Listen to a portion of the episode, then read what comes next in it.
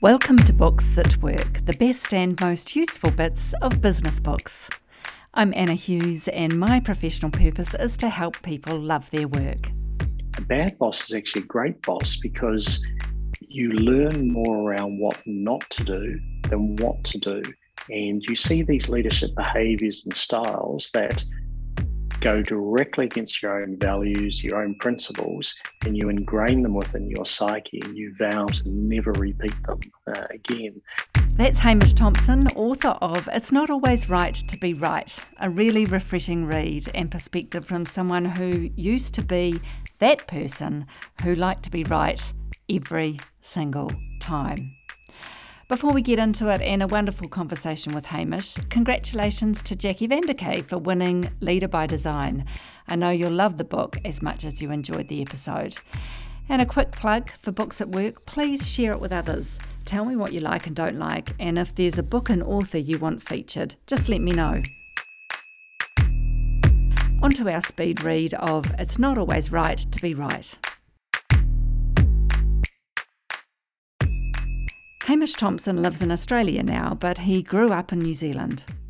He's been offshore for years, pursuing roles like regional president and global brand head of Mars Incorporated.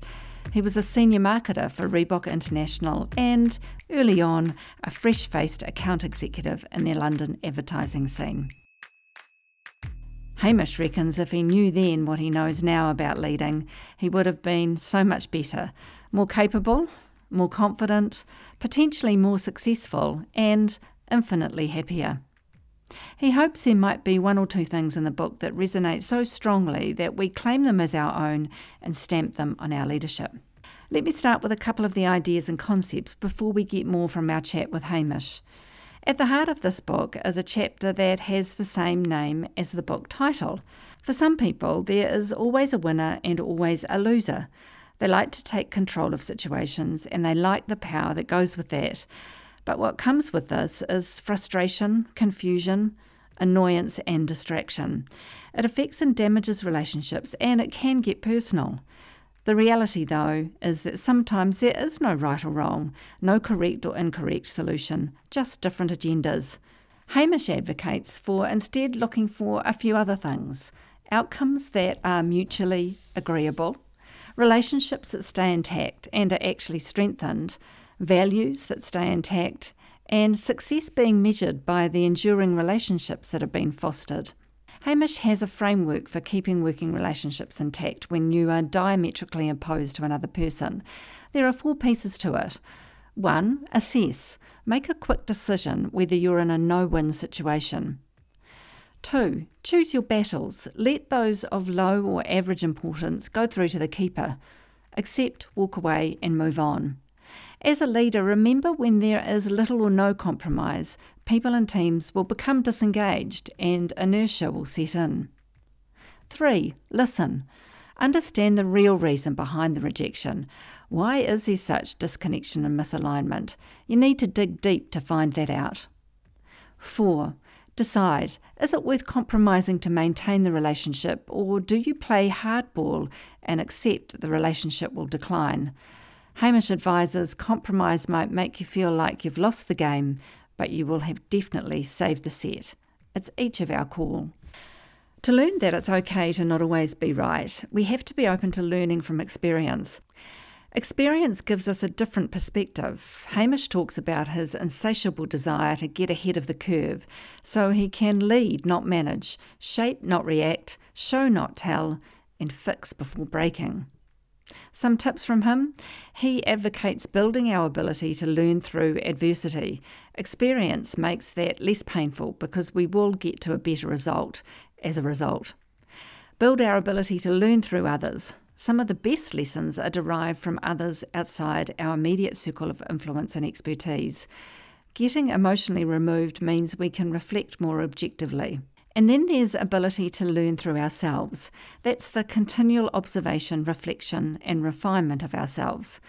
And through experience, how we get to know ourselves better today than we did yesterday, and what the insights are that we get through that, and how we learn from them. Let's hear more directly from Hamish about this and some of the other really interesting concepts in his book.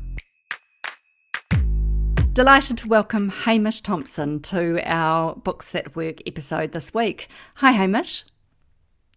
Hello, Anna. Great to be with you. So, our first question is always Where in the world are you, and what's the view out your window today? So, uh, I'm in the leafy north shore of Sydney. Um, looking out the window, it's about 20 degrees. Had a reasonably boozy, uh, COVID free weekend. So, uh, I think I should go for a run, but I'll probably be too lazy. Well, thank you for joining us. Um, it's been interesting in the last wee while that author interviews during COVID. It's certainly given people a different perspective on on work and life. So, um, hope you're having a lovely COVID-free day. Uh, I want to kick right into the book because there's lots in here that is really refreshing and some great ideas that I'm really looking forward to sharing with people. And one thing that I really liked was your concept of drains and radiators. What, what, what's, what's that about? What, what's a drain and, and what's a radiator? Well, I've been probably following this Anna for the last sort of 12 years within sort of CEO roles, but um, I wish I'd done it for the last 30. So, drain and a radiator essentially are what, uh, what they sound. A drain is an individual within a corporate, but occasionally happens in personal life. They're negative, they drain the energy, they've got limiting beliefs, they don't see uh, breakthrough or opportunity. For a leader, it's incredibly dangerous to have them around, but even more so for an organization. It actually infects a wider group of uh, other associates and employees. Um, the key thing within drains, you need to move quickly on them, no matter how good functional or technically they are. Um, if they are sort of they negatively inf- impact others, you need to actually make that uh, movement. I've been a little bit slow to do that and, uh, over the years. Um, and then a radiator, on the other hand, does exactly what they say. They're very full of opportunity, can do, results oriented, passionate, but they actually radiate that energy across others. And it's important as a leader, you reward and recognize radiators, place them in key projects, even if they don't have functional or technical knowledge, and definitely as part of your recruitment philosophy, uh, recruit radiators into your business. It's, um, it's probably my number one priority in regard to recruitment. In your experience, what proportion of drains versus radiators are there normally in an organisation? And can you grow radiators from drains? I think it uh, it varies greatly depending on the culture of your organisation, and uh, if you have a remit, a real concerted focus about building a positive, can-do but challenging environment, um, I think you can build that up to the majority of your organisation. Um, we all have those drain moments, but it's around the consistency in regard to radiating infectious uh, possibility. Um, can you turn a drain into a radiator? I think yes. Some people are inherently always going to be drains, sort of in their personality, and it's not right or wrong. It's just the way that they're actually made up. I think the best ways to do that is encourage and talk around and recognize and reward those people who are integrators, connectors of others, and you actually rate that ahead of functional or technical expertise. And if you talk around that, promote them, place them on lead projects uh, of importance, uh, I think that message will get across the business. Interesting, right? So I want to get into the the core of the book, which is actually the title, which is "It's Not Always Right to Be Right." Um, you've got loads of stories about what you've learned over the years around that, and you say people struggle with this concept of not always being always, that it's not always right to be right. What? Why do you think that is, and and what does that look like in your experience?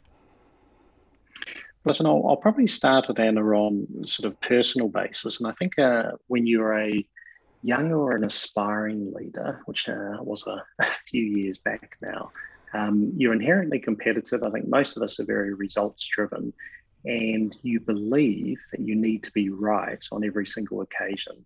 Um, and I think, unfortunately, it makes the worst type of uh, leader. It's very common, but equally, um, it's actually probably the senior level at CEO that can often be the worst offenders. So, on my basis, um, every single dialogue, discussion, debate, I thought I had to be right. There was always a winner, etc.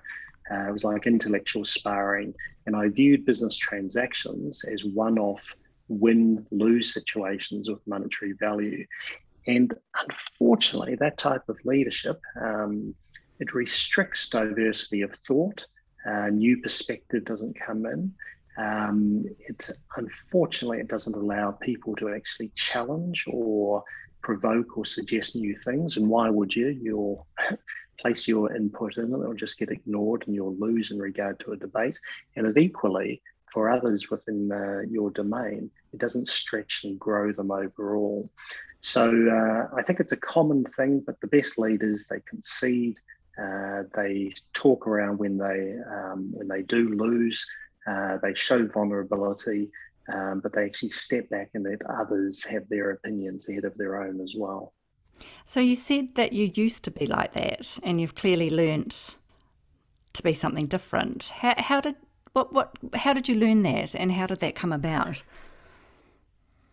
I think, probably the the most important. I think I was lucky in regard to sort of success along the years, but when I actually sort of stepped back and I thought, were these partnerships and relationships that you've built over time, um, were they enduring?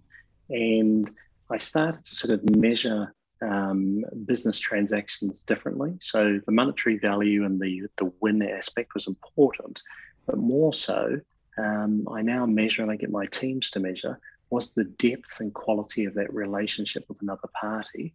Has it been enduring? Um, was it a win-win and a mutual uh, win element? And has stage two or stage three of that partnership actually led to transformation and results? Um, and I think the other element is when you start as a leader, whether it's experience or age or mistakes and insights, when you start valuing the opinions of others ahead of your own, um, it allows you to actually have a very open mind of the perspective of what could be possible. Um, and I think I've always enjoyed that sort of curiosity of uh, others' opinions um, can sort of add weight to your existing sort of thoughts and conceptions. So when that happens, what's the difference that it makes? What what is the outcome when you do that? Well, I think in my experience, the outcome is very clearly that your longer term relationships, based on that um, you know, trust element and depth of relationship, that's when breakthrough transformational ideas, concepts, initiatives can come further. And on so many occasions, I've seen amazing, creative, innovative functional or technical brilliance and ideas, they are never leveraged uh, to their full ability. And they don't fail because of sort of logical greatness. They fail because these partnerships that haven't been sort of fostered or ability to have the rest of the organization or other people um, take it to the next level. So transformation results, um, it's uh, definitely has made a, a, massive difference, and it's so much easier once you get that relationships and partnerships to build off those as opposed to start every time from scratch. So I was wondering if we could um, talk through a situation or a practical example of where where you're diametrically opposed to someone and, and what a possible way to approach that might be. Um, there's some tips in the book, but yeah, keen to to hear you walk us through that. Yeah, well, probably if I if I think of sort of different examples, the the one that always comes to mind is around um, a global organization trying to exert influence within local. Um, and there's pros and cons of what's sort of a, a better approach. But I think the very first thing is from both sides, you seek to understand before understood. So you know the direction you want to travel, but actually step back and really hear the other party's um, viewpoint. Then I think the second element is you select your battles. Um, is this worth actually compromising the relationship um, for the result of this individual tra- uh, transaction. And often in the global case, exerting you must follow this particular policy, this program, this initiative, it can actually get the local uh, player uh, local unit offside directly. So select your battles, and on the majority of occasions, never put a directive across. Um, and then I think the third practical one is start with that measurement system in mind, particularly as you start doing this early. Um, look to see, as a result of concession, not necessarily having to do it your way, has the results been greater than your initial perception, and particularly on stage two or three. Um, and probably the last one from just a leadership perspective, and I've always found this uh, the most beneficial, actually just step back. If somebody within your team or environment um, want to do things a little bit differently, don't direct, just coach and empower, even if your way you perceive it to be slightly better. Because what that does, it'll stretch them, it'll make them go within new development areas and uh, it'll be a, a, massive unlocker of potential as well. So it's easy to say, but uh, there is actually a process uh, that uh, enables it because it's a difficult concept for many to get their head around. Yes, and in our speed read, we've talked a little bit more about that. So hopefully, um, the speed read plus that conversation will help people um, with that that model. Now, some other concepts that you've got in the book. How, how can we make bad bosses great bosses? I'd like to say there's an answer to uh, to actually make a bad boss. I, I, don't know if it is. Some bosses will have blind spots that they genuinely they're not aware on their leadership style or, or approach. Um, so that, that does happen occasionally, but um, it's it's difficult on that. I think the concept, Anna, though, is that we all know that majority of people will leave a business not because of the organization itself or the values. They leave a business because of the, the line manager or direct boss. And unfortunately, when you get a bad boss, and let's face it, we all have them over over time, you start immediately to look elsewhere. You're thinking around your next role. How do I get into a different location, different boss, different company? And you're missing those opportunities of learning and development. And my experience on this is that a bad boss is actually a great boss because you learn more around what not to do than what to do. And you see these leadership behaviors and styles that go directly against your own values, your own principles, and you ingrain them within your psyche and you vow to never repeat them uh, again. And that's actually, it's, um, it is, and I've found it's a very valuable learning experience, providing you actually sort of sit back um, and think to yourself, okay, whilst I'm in this period, how can I get as much value and learn about what not to do uh, as opposed to just what to do. Um, and equally, every person you interact with, despite maybe being a bad boss, they've got some functional uh, brilliance and expertise within there. So it's about uh, actually searching that out um, to try and get benefit at a later stage. I mean, what I took out of it was to kind of remove the emotion of that situation, and you, have got some quite practical tips there about um, how to observe and how to how to note that down. Could you tell us about that? Like how how do you actually um, not get caught up in the experience of that certain boss and deliberately learn from them? Well, I think first and foremost, if you have that mindset of what can I take out of this experience, um, that's probably a key and catalyst to begin with. So start with that mindset and then actually really start documenting. And I have a specific sort of file labeled bad bosses. And what are the insights and behaviors that that boss has exhibited? And you document them, describe your feelings that you've taken out of that leadership style or of what you've observed of others, um, and build that into your own leadership style vowed never to actually uh, never actually repeat that as well. The other thing, as you said, it's you do try and depersonalize, which can be incredibly hard. Um, but if you start to treat it, you know, a little like feedback, they say, as a gift. If you start to treat it as a learning opportunity and an insight opportunity, um, it is easier to actually depersonalize the, that as well. Um, and I think the last one is start observing behaviors of not only your own uh, boss, but those bosses uh, around that A, you admire, so you've got a contrast, but equally start observing the impact that other leadership behaviors and styles have on other people. And sort of sitting back and reflecting and observing, that just gives you a um, crystallizes what type of leadership brand, uh, what are those artifacts, processes, signature uh, elements of your leadership style uh, that you can take out of a bad boss. Um, it's a difficult concept, but uh, we all have them. So uh, when you get one, uh, leverage the hell out of them if you can.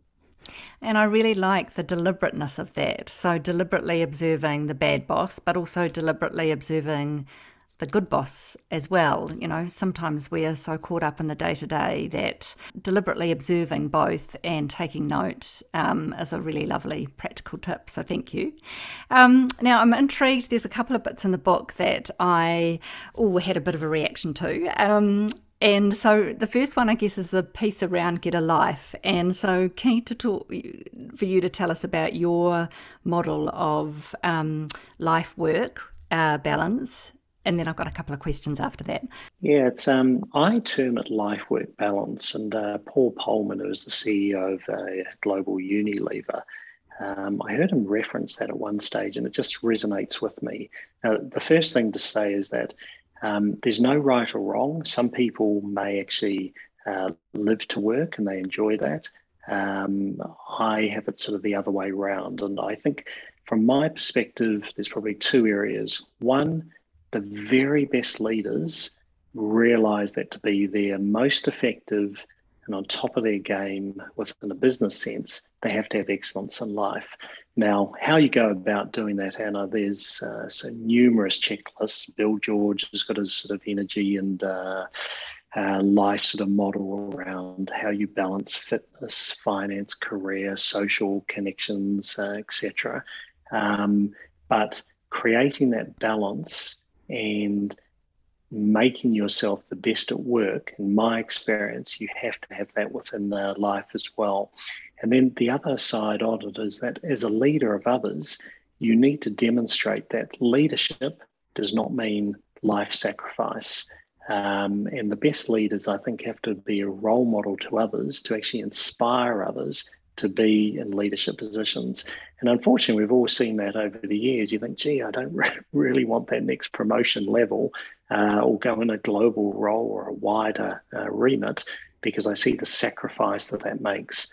And time and time again, I think the best leaders have that composure. They show there's a balance and they show there's a satisfaction and enjoyment uh, on both fronts. Uh, it's a difficult balance to get right, but I think it's a critical one uh, overall. In the book, at the end of each chapter, you've got another leader who does a critique of your thoughts. And at the end of this one, you had um, leadership expert and women's advocate Fabian Dattner, who gave a bit of a different perspective to the life work thing. Just wondering if you could tell us what this was and whether you were surprised by that. Listen, I've, um, I've got an enormous amount of time for Fabian. I've known her for a number of years. And um, the reason I got people at the end of each chapter to critique is essentially what's a what's a diversity of thought, uh, what's a totally different perspective on it. Um, and uh, Fabian's sort of view on this is probably a, a couple of areas. Success within business generally always requires a good support base. Um, and I think that's so right. And I know from my own perspective, I wouldn't have been able to do half the things if my partner and family support base wasn't there. She also states, I think, which is a, uh, a very obvious thing, and I think we're all in agreement, that minority groups, that's culture, gender, etc., start from a lot more difficult place in regard to bias, whether family, uh, um, personal situations. So that's just reality, in fact, and that's a whole bigger sort of topic for uh, for another day. Um, and her main element coming out of this is that it does come down to choice. You've got so many things to juggle up in the air. You have to make priority choices. Um, and unfortunately, um, for minority groups, gender, those choices are a lot more difficult to make than others who have privilege as well. So I like her way of thinking. I think it's practical, uh, but I think for all leaders need to be aware of that, that even though they may be able to achieve this balance and think that everyone else can, it can often be a lot harder starting base in a reality for other people. Um, so that that's uh, that, that was her sort of take on it, which I think was uh, very valuable. Thank you for that. Um, so, I guess, kind of on that diversity of thought piece, I do want to talk about the Awards Matter um, chapter in the book um, because I have to admit that I'm a bit like. Um, Matt Austin, who was your critique. I've never been a big fan of awards and entering competitions and have thought, mm, you know, that's just for advertising, you know, I won't say, um, but was really interested in your story about that. So tell us about why you think awards matter. Yeah, it's. Uh, I would actually say I'm exactly like uh, yourself and Matt as well. And uh, I'm a very, you know, I'm a sort of competitive and results oriented person. Um, and I remember I got exposed to this probably at the age of 22 as a boozy advertising lunch in, in London. I was a very poor copywriter. And one of the agency heads over lunch just told me, they said, uh, yeah, results are nice, but it's awards that matter. And uh, I did think he was just taking the mickey a, a little bit on that. But over the years, um, when organizations achieve good results and numbers, hard, factual, you know, balance sheet and P&L, they create a sense of contentment, satisfaction. Um, but it's those awards when they're actually um, earned and well respected within a business, that's when I term it a sense of euphoria comes across the business. The culture radiates, it buzzes, it's infectious.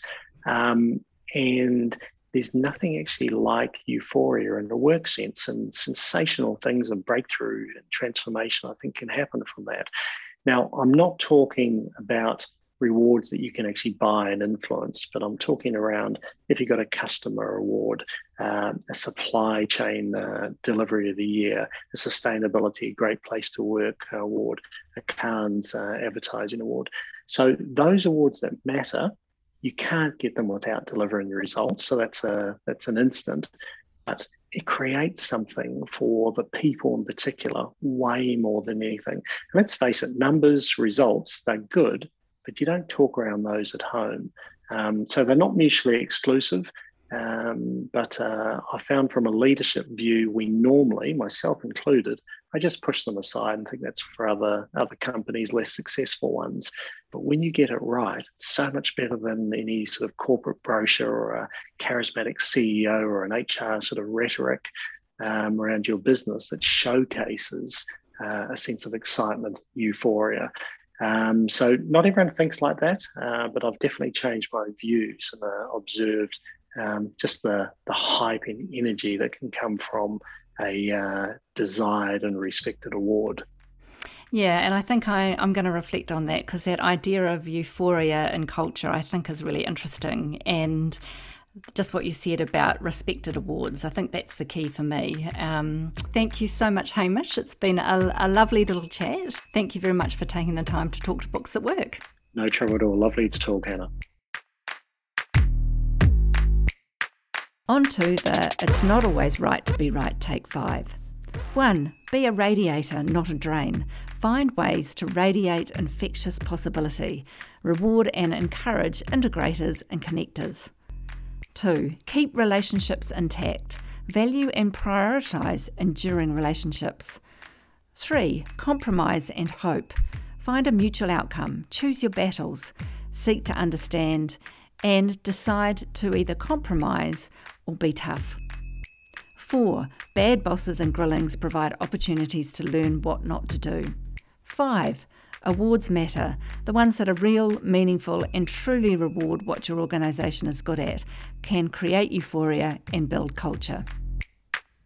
That's the It's Not Always Right to Be Right Books That Work episode done and dusted. I'm Anna Hughes, and that's Books That Work, making work better.